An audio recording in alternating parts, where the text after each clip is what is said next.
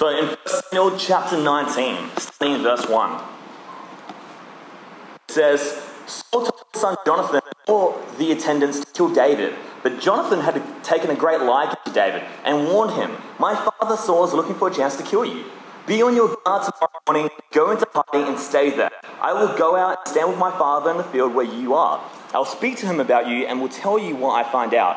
Jonathan spoke well of David to Saul, his father, and said to him, the king do wrong to his servant David? He has not wronged you, and what he has done has benefited you greatly. He, he took his life and the Lord had won a great victory for all Israel, and you saw it and were glad. Why then would you do wrong to an innocent man like David by killing him for no reason? Saul listened to Jonathan and took this oath As surely as the Lord lives, David will not be put to death. So Jonathan called David and told him the whole He brought him to Saul, and David was with Saul as before. Once, once, war, uh, once war broke out, and David went out and fought the Philistines, he struck them with such force that they fled before him. But an evil spirit from the Lord came to Saul as he was sitting in his house with a spear in his hands. When David was playing the lyre, Saul tried to pin him to the wall with his spear. David eluded him as Saul drove the spear into the wall. That night, David made good his escape. Saul sent men to David's house to watch it and to kill him in the morning. But Michal, uh, David's wife, warned him uh, if you don't run for your life uh, tonight, tomorrow you'll be killed. So Michal led, let David down through a window and fled and escaped. Then Michal took an idol and laid it on the bed, covering it with a garment and putting some goat's hair at the head. When Saul sent the men to capture David, Michal said, He is ill. Then Saul sent the men sent the men back to see David and told them, Bring him up to me in his bed so that I may kill him. But when the men entered, there was the idol in the bed, and at the head was some goat's hair. Saul said to Michal, Why did you deceive me like this and send my enemy away so that he escapes? Michal told him, uh, He said to me, Let me get away. Why should I kill you? When David had fled and made his escape, he went to Samuel at Ramah and told him all that Saul had done to him. Then he and Samuel went to Naioth and stayed there. Word came to Saul, David is in Naioth at Ramah. So he sent me to capture him. But when they saw a group of prophets prophesying with Samuel standing there as their leader, the Spirit of God came on Saul's men, and they also prophesied.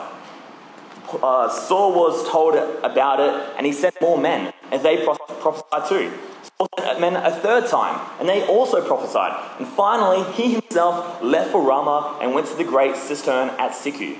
And he asked, Where are Samuel and David? Over at Nato, uh, Naioth and uh, Ramah, at Ramah, they said. So Saul went to Naioth and at Ramah, but the Spirit of God, God came on came even on him, and he, and, and he walked along prophesying until he came to Naioth. He stripped off his garments, and he too prophesied in Samuel's presence. He lay naked all that day and all that night. This is why people say it's Saul among the prophets. Wow, I mean, it's quite a lot happening, right? How about we have a quick prayer before we unpack some, some brief points about what's happening in this passage?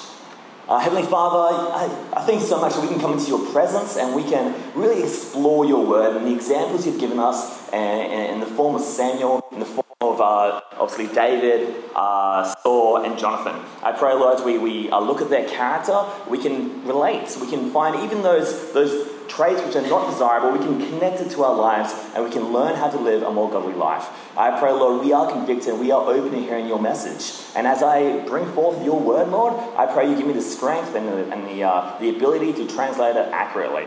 I pray this all in your precious name. Amen. So this is indeed an intense passage, and this is kind of like a, a point where, or a point of no return. Saul is going after David. He's not having it anymore.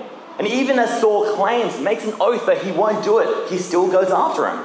And it's an intense passage. And so I have here two quick points. The first one is Are you a competitor or are you a companion within the church? A competitor like Saul, or are you a companion like Jonathan? And the second point here is do we seek or do you seek refuge in Ramah?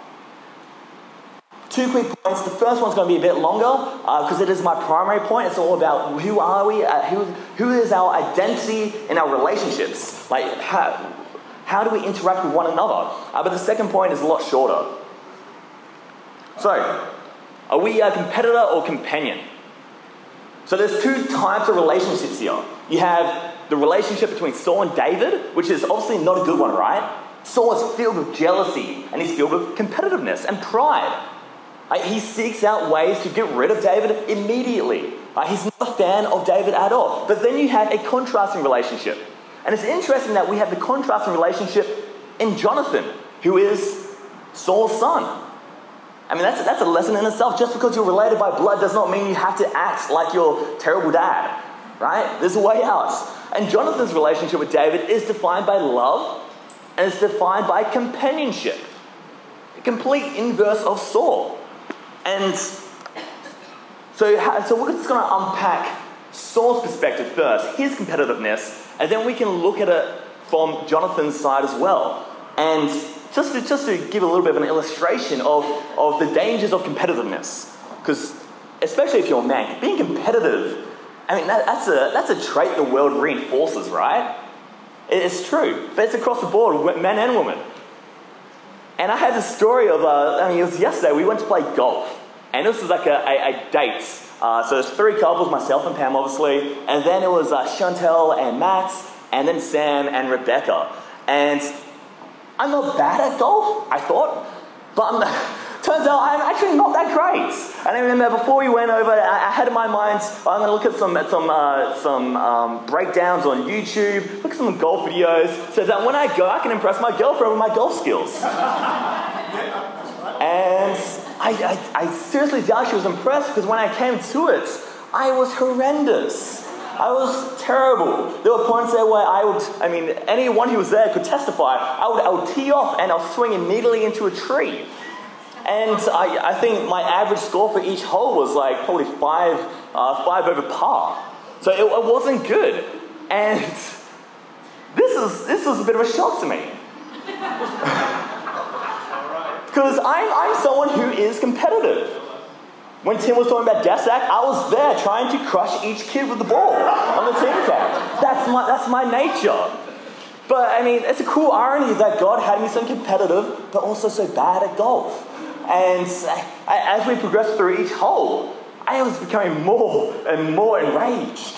Not at anyone in particular, but just, just at myself. It was, it's like uh, my eyes had been opened to my lack of ability. Maybe uh, John Caputa or, uh, or maybe Maddie Warwick can give me some lessons sometime, right? And it was especially interesting because my, my, my girlfriend, who is ever emotionally intelligent, she picked up on my attitude pretty quickly. She, she saw through it. I was like, nah, I'm fine, I'm cool, yeah, whatever. And she, she saw through it straight away, and it was so intense. By the end of it, we were almost in a fight on our dates. But that's what competitive, competitive, uh, competitiveness does for us. It has a way of creating a little bit of friction in relationships. And that's exactly what happens here with Saul. Right? Saul is somebody who views David as someone to be competed against. He sees someone as, oh, you know what? He's a threat to my throne. Now, in the world, competitiveness is actually a good trait. At work, you want a promotion, you got to compete for it. In your grades at uni, oh my goodness, if you want to pass, if you don't want, you want a, a distinction, you got to compete against it. Right? You got to compete for it. Competitiveness is a trait which is held up in high esteem within the world. But within God's kingdom, it is different. Within God's kingdom, there's no room to compete. Right? The gospel, the gospel message, is the ultimate leveling playing field. It, it, just, it just puts everyone in the same place. And when we start competing and fighting, that's when we have issues. And that's what we see here with Saul. And uh, there's just, uh, and my next, my next slide here, and there's this, this passage which reminds me of Saul. And it's here in, uh, in James chapter 3, verse 16. And it says, For where jealousy and selfish ambition exist, there is disorder and every evil thing. And we see each of these traits in Saul within this passage. I mean, think about it. We see jealousy. In the previous chapter, Sam was, and Sam would have discussed this. Uh, it says in uh, chapter, chapter 18, verse 7 Saul slain his thousands and David his ten, tens of thousands. So that a woman are singing the praises about Saul and David. But Saul, in his jealousy, he doesn't hear the part about how he contributes right? He only fixates on David. That's all he sees. We gotta be careful that we are not jealous. We do not operate in the same way because ultimately it leads to selfish ambition. And selfish, selfish ambition is this, this idea that we go and we work for ourselves. Saul's kingdom, his reign is given to him by God. But as his reign progresses, he forgets that. He becomes big in his own eyes. And he begins to believe that, you know what, this is my kingdom. I'm going to work in my own interests. When God orders him to go kill the Amalekites, what does he do? He disobeys God and he keeps them for himself. He sees what's good and he takes. And this is how the order of Saul works it's selfish ambition. Right? And when it comes to the church, we cannot have this, right? Because we are working as a team. We are given commands, we are given a purpose by God. And that purpose does not involve our benefit. Sometimes it includes, by the grace of God, beneficial things for us. But my goodness, the goal God has given us is far larger than any one of us. That's something that Saul doesn't quite understand. And then here we have he, uh, this idea of Saul being disorderly. And this is important to remember because disorderly is this idea, in the Greek, it obviously translates to disorderly, but also translates to this idea of an insurrectionist, a rebellion. And we see both in play here with Saul. In verse 9, it says, uh, it's this idea in which an evil spirit sent from God compels Saul to throw a spear. And that's a rabbit hole in itself. We won't discuss it in this sermon. But he is compelled. A spirit comes on him. And again in verse 23, when he goes to Ramah, the Holy Spirit comes on Saul and compels him to prophesy, stripped down naked. I mean, there's a theme in this passage that Saul is not in control. He's not operating mentally, physically in the right. I mean, it's not only, not only are his actions out of control, but his household is in disorder as well. I mean, look at his children actively working against him, actively trying to prevent him killing David. That's Saul's household. And this is what competitive, competitiveness, that's going to be, that's going to be a, a struggle for me, right, will, will do to us. It creates friction in relationships, it separates us. We've got to be careful that we do not fall into that trap, right? Because Saul's household is a picture of disorder. And so, what are your relationships? What are your relationships in church based on? Are they competitive? Uh, do you see people doing spiritual things and you think to yourself, oh my goodness, I gotta one up that person? Do you think to yourself, oh, I, I really gotta, I really gotta do enough so that I'm accept, accepted by God? Because you're comparing yourself against your old self. Right? Are we competitive in our relationships? Because we, we, we can't have a posture of Saul when it comes to God's people. Because I mean, this, this, when I say God's people, I don't just mean leadership, God's chosen people. I don't, I don't, mean, I don't mean it like that. I'm talking about God's people as in the church. In 1 Peter chapter 2, it says, But you are chosen people, a royal priesthood, a holy nation, God's special possession, that you may declare the praises of him who called you out of darkness into his wonderful light. Once, we, once you were not a people, but now you are the people of God. Once you had not received mercy, but now you have received mercy. We got to think are we viewing each other as a holy nation? Competitiveness is an admirable, admirable trait in the world, something encouraged, something sought after. But as a holy nation, we are set apart from the world. And what the world says, you know, this is what we got to do, suddenly that's not what we need to do anymore. Amen? So you think to yourself, are, are you, are you uh, looking at God's people and are you, are you seeking to compete? Or are you someone who is acting in the, in the order of David, who is willing to, to develop a companionship, a, a friendship, which goes us after something bigger? And then what, what happens here when we start competing more and more and more, and we start, we start taking God's holy commands for us, and these, these are holy commands the, the idea you've got to go out and make disciples of all nations. And how I've only been a disciple for three years. The number of times I've seen bickering and squabbling and fighting over Bible studies, over sharing, over who gets to interact with which person. that happens a lot. So often we need to be the one leading the charge. But sometimes it's better to take a step back. Sometimes it's better not to be focused on another person. Because the risk of us focusing on another person in our relationship, looking at somebody face on and, and, and, and building a relationship which is based on somebody else and their ability, is that we risk missing out on God. You may think to yourself, well, I'm not, I'm not exactly a competitive person. I'm not really into that scene. But maybe, maybe you do compete in a different way. Maybe you do lose sight, God, lose sight of God in your relationships in a different way.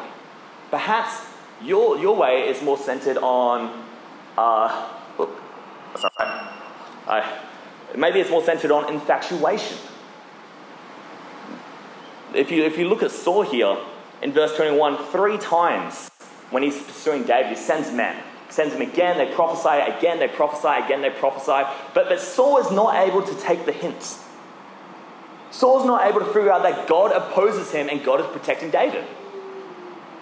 And the reason why is because uh, sorry, Saul is so fixated and infatuated with David that he is missing what, what God is doing, God's work. And maybe if you're not competitive, maybe you infatuate uh, on people, maybe you fixate on people in a different way. Maybe you focus on people in a, in a romantic way. Maybe you have someone you, you adore so much, you, you, you invest so much time in. Maybe it's your wife, your husband, maybe your boyfriend or girlfriend, that it, it draws you away from the mission. Or maybe it's in your friendships. Maybe the only commonality you have here with somebody is that you both like golf. I, I don't have that commonality with anyone. But we, we, we got to think, guys. I mean, are we someone who strives and looks for God in our relationships? Because we, we can't miss. We can't miss out on that. We, we, need, we need a relationship with each other that are not based on one another. And the, the, the idea is I mean, when we're facing one another, when we're only focused on someone else, and maybe through competitiveness and maybe through uh, infatuation, right? We are only looking at each other and we miss what's around us. We miss the larger goal.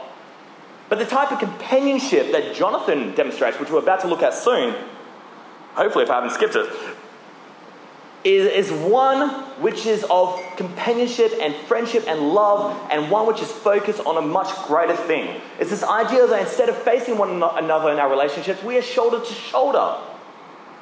We are aligned and unified, facing something greater than ourselves. And so let's look at the companionship of Jonathan and David, the, the flip side, right? So while Saul is jealous of David, while Saul is threatened by David, Jonathan is way different. He's someone who loves and honors David completely. And whilst Saul is selfishly ambitious, Jonathan is a sacrificial servant. I mean, think about, think about what it would have taken for, uh, for Jonathan to have aligned himself with David. I mean, who's in line for the throne? Who's the heir? It's Jonathan. And so when Jonathan takes off his garment and says, Hey, you know what? I'm aligned with you. I'm making a covenant with you. He's saying, I'm willing to sacrifice my place as king of Israel. I'm willing to give it up. Or think about the fact that even the, the, uh, the ability to go against your father, who is king and who is going around killing people, I mean, that's bold. That, that's, that's conviction. He is willing to give up and sacrifice whatever it takes in order to be aligned with David. And there's this cool quote here from A.W. Tozer, which it says, True obedience is a refusal to compromise in any regard our relationship with God, regardless of the consequence. And the, re- the, reason, the reason I put this quote here is because when, when David, sorry, when Jonathan looks at David and his relationship with David, eh, it's not fixated on David. Yes, it's a close, yes, it's an intimate relationship, but it's a relationship which is based on God. It's God is the focal point in every area of their relationship. And so Jonathan is unwilling to compromise because he knows that David is the anointed one, the one who will become king of Israel. And he knows that that comes from God. He willingly respects it, he willingly goes and he surrenders to it. And the only way that Jonathan is willing to surrender his kingdom to, kingdom to David is that he's willing to surrender himself to God. And we got to think, we have that type of relationship where we surrender ourselves to God and, and look at the bigger picture, where it's not about ourselves. It's not what we gain. There's a, big, there's a bigger plan that goes beyond us. And so, and that leads me to my second and final point here, where do we seek refuge in Ramah? Now, when I say refuge in Ramah, I'm not saying do we literally travel over to Ramah. No, no all right? Ramah is this idea of spiritual uh, guidance and of God. Where in your hard times or when you're struggling, where do you go and seek refuge? There's a lot of commentaries that, that talk about how confusing it is that David, as he's being pursued by, by Saul and his men, flees north to Ramah instead of south to his home. I mean, put yourself in David's position. You have this, you have this crazy madman who is ultimately extremely powerful pursuing you, and you run to the oldest guy you know? I mean, Samuel at this point is pretty old. If I was in David's position, being well liked by Israel, being, being respected amongst the military ranks, the temptation for me would be to stir up some trouble. How about I get some people aligned with me? Maybe, maybe start a revolution. But David is an extremely influential person.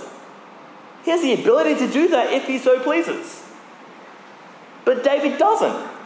He flees and he leaves and goes back, or goes to Ramah. And there's this quote by Gene, Ed, uh, Gene Edwards which says David did not split the kingdom when he made his departure. He did not take part of the population with him. He left alone alone or alone. King Saul, number two, never does that. He always takes those who insist on coming along. That's what Edwards is touching on here is that, you know what? In, in, in David's mind, he doesn't want to start a revolution, and we see this later on as well, because he knows that Saul, as well, is God's anointed. And by David acting against Saul, who does he become? He becomes Saul number two. And he's not willing to do it. He's not willing to stoop that low. And he, leaves alone. It's a challenging calling. But he leaves alone and he doesn't give in to what the world would have done. The world says have a re- revolution. The world says go, go, go get armed up, ready for war. But what does David do? He goes and he goes, he goes to Ramah. Uh, he goes to the most spiritual people he knows. He seeks out God. All right? in David's, in David's heart, that's where he finds refuge. That's where he finds protection. And does God deliver? Absolutely. Three times, four times, technically, he delivers. Right? He stops Saul dead in his tracks. David, David, and this is, this, is, this is in line with David's character as well. Because if you remember David fighting, fighting Goliath, he, he says some pretty radical stuff. In, um, in, in 1 Samuel chapter 17, verse 26, uh, in reference to Goliath, he says, Who is this uncircumcised Philistine that should defy the armies of the living God? And then later down in that chapter, he says, The Lord who rescued me from the paw of the lion and the paw of the bear will rescue me from the hand of the Philistine. That's David's attitude. He puts God first, he's always fixated on what God can do. And if we have that mentality, if we bring that mindset into our relationships in church, oh my goodness, there's no limit to what we can do. There are no boundaries of what God can do through us. We have, we have the potential. We just have to remember to stay fixed on what God can do. So, the questions I have here under pressure, when you're having a really hard time, where do you go and seek refuge? Are you someone who, who goes and, and uh, find, finds some kind of uh, uh, protection and uh, comfort in, I don't know, video games, people, maybe it's work? Where do you go to find protection? And the second question I have here is would you, would you trust the world to provide that protection? Has it done it so far? Or is it time to, time to give God a shot? Time to go and find refuge in Ramah. Because unless you are seeking out refuge in Ramah, refuge in God, there is a, there's, gone, there's never going to be a dynamic of God in your relationships, relationships with people. Always going to be competitive. It's always going to be uh, based on desire, based on off what that person can do for you, what you. It's always going to be a, a sense of fixating on that person. And guys, we need to step back from that. We need to step back from it we need to align ourselves shoulder to shoulder, unified, being companions. And the one unifying factor we have is that we follow a God who can do anything. Amen? So, just to conclude, uh, the two points I have you know, are you competitive or are you a companion? Do you compete against people or are you somebody's companion? And the, the, the final point I had there was uh, we have to find refuge in Ramah. Right? Nowhere else is going to provide the protection that you so desire. Nowhere else is going to be able to protect you from the sores of life, from all those hard times. And it's, it's not just about going to Ramah when it's hard as well. Yeah? It's, you got, we got to look at the heart behind it. Right? Ramah, God, is David's knee jerk reaction. And that only, that, that only emerges in us, that only becomes our default through a life of seeking Him out in all occasions. It's not just about when we're having a hard time and swords chasing us. Have a quick prayer and then we can uh, finish up with a song. Uh, Heavenly Father, yeah, I just want to thank you so much. Uh, we do have that example of competitiveness and uh, companionship in the Bible. And I pray we can emulate Jonathan and David where we do not seek out uh, selfishly what we desire, Lord. We are not jealous, we are not uh, fearful beings who, who, who, seek to protect our own position, Lord, but we can be people who are aligned, unified, and uh, just seeking after your kingdom always, Lord. I pray as, we, uh, as we, we go about into our week, Lord, uh, the words spoken here today from your, from, uh, from your scriptures can resonate deeply into our hearts and change us from the inside out. I pray, Lord, that we can have a, a church uh, over the course of 2021 which is unified. A church which uh, is defined by companionship, where it's not about any individual besides you and your son Jesus. I pray, Lord, as uh, yeah, as, as I uh, wrap this up, Lord, that um, we can just really focus and reorientate onto you and uh, always be desiring to know your heart. I pray this in your precious name. Amen.